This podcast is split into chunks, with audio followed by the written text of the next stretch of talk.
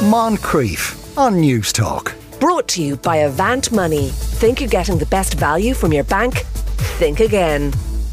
Time again for Bob's Books, where Bob Johnston of the Gutter Bookshop runs us through some categories of books to read uh, during your summer holidays or during the uh, going into the winter. Indeed, today it's popular fiction. Afternoon, Bob. Good afternoon to Uh, you. Yeah, uh, I know summer reads where we wave goodbye to, to summer, summer, isn't yes. it? Exactly. Uh, so yes, today is popular fiction, which is a tricky category the best of times. Anyway, it's really more a trade category than Oh yeah, the wonderful world of popular fiction, which I just take anything that sells a lot of copies, which is no would be popular thing, you fiction. know, It's exactly. all right. Okay, well that's it because you have put.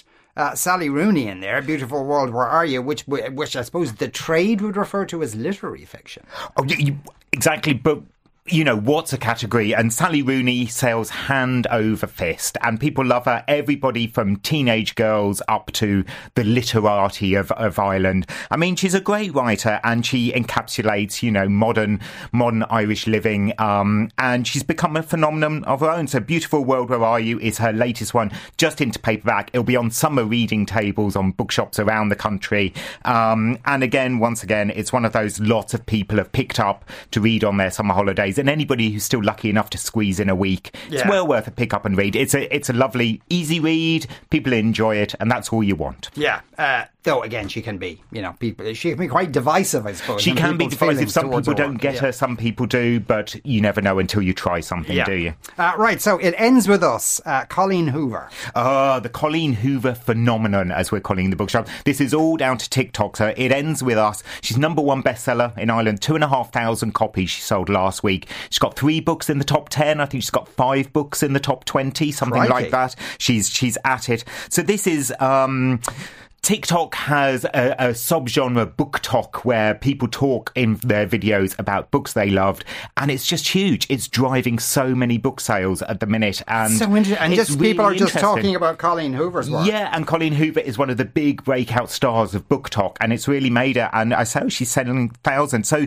this is, you know, this is what you would expect. Lily has worked hard. She set up her own business. Um, she's come a long way from the small town she grew up in, and she moves to Boston, and she uh, feels a spark with a gorgeous neurosurgeon. I mean, which of us doesn't? Yeah, indeed, Well, you yeah. know, I think Yeah. we all do that. Called Yeah. Ryle, um, and the spark is returned, and of course he's also handsome, sensitive, and brilliant. Look. You know, it is what it is. It's Yeah. getting people into bookshops. It's getting people reading books, especially teenage girls love it.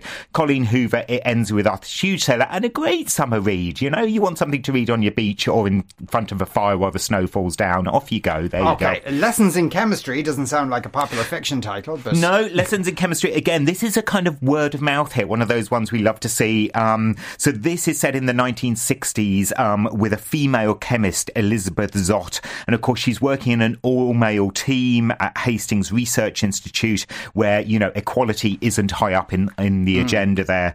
But of course, she's brilliant. But as part of that, um, she also falls in love with Calvin Evans, a Nobel Prize um, winning chemist. So, yeah, it's a bit, it's, it's an interesting one this week. And again, popular fiction, literary fiction, who knows? It's just a good book. Yeah, but though I am I, I- am detecting a theme here because uh, Colleen uh, in Colleen Hoover's book she she goes for a neurosurgeon. Uh, then we've had lessons in chemistry, uh, the, uh, and uh, uh, now we're going to talk about the night interns. The Night Interns, yeah, this is came with the So, best strapline I've read is in, like in medical ages. porn you're- you're touting to this week. This, the best line was if Sally Rooney had been a junior doctor, she might have come up with something like this, which I think is one of the best lines I've read in a long time. But look, it's the story about three surgical interns working the night shift in a hospital and dealing with everything that's thrown at them, sometimes literally. So um, this is the night interns. Austin Duffy is the author. Again, some might call it literary fiction. Hopefully, it's popular fiction because hopefully it sells a lot. It's a really darkly funny. It's moving. It's a bit shocking in places. It shows the health system um, up for what can happen and how young doctors are treated. Um, and I'm hearing wonderful things. I've not had a chance to read it yet, but it's actually one of those that's on my list. I'd love to read this. Not- and where's the set? Um, my, I think it's set in the UK, if I remember okay, rightly, if, yeah. my, if my understanding is right, yeah. Yeah, uh, yeah, uh, and uh, uh, Emma Donoghue's uh, latest Haven. Emma- Emma Donoghue Uh, Has she written a historical book before? She's written a couple, yes. Um, the one before this, she wrote the one that was set in the Midlands of Ireland uh, during the 1800s. Right, Um, you're right, But yes, this one yeah. is about set in 17th century Ireland, and it's about three monks um, who go off to um, a lonely, extraordinary spot known as Skellig Michael. So they're the first landers Hmm. um, in 7th century, sorry, 7th century Ireland. I've started this. I'm about a third of the way through it. Emma Donoghue's writing is incredible. She's such a brilliant, talented writer.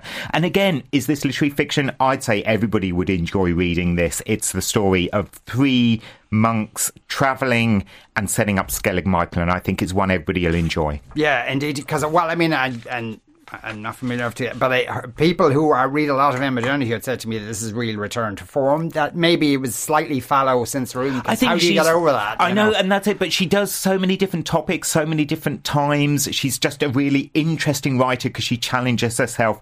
But look, I'm enjoying it. I'm third way in. I'm really enjoying it. What more can you ask for from a book? Yeah, and uh, I suppose because kind of crime war fiction is uh, is also popular fiction. So the Six Twenty Man by David Baldacci. Yeah, I think we started we started our summer reads with crime and thrillers. We can revisit a bit for Yeah. popular fiction because let's be honest, a lot of men just want a good thriller, um, and ladies too. As we know, so this is brilliant. This sounds fantastic. It's a it's a guy who survived Afghanistan and Iraq, um, Travis Devine, but he he leads under a cl- leaves under a cloud of suspicion, and now he's working in high finance. But he catches his six twenty train to New York's financial district every morning, and from his train he sees a crime occur, and it unravels from there. So yeah, nothing that we've not heard before. let's be honest here. Rear Window means girl- meets girl on the train. Same, same Yeah. yeah. But David Baldacci's a great thriller writer, and if you Yeah. want a good page turner, he's he delivers. And that's Yeah. all you can ask for. Yeah, indeed. Uh, and uh, thank you so much, Bob, for coming into us over the last few weeks and, and giving us these picks.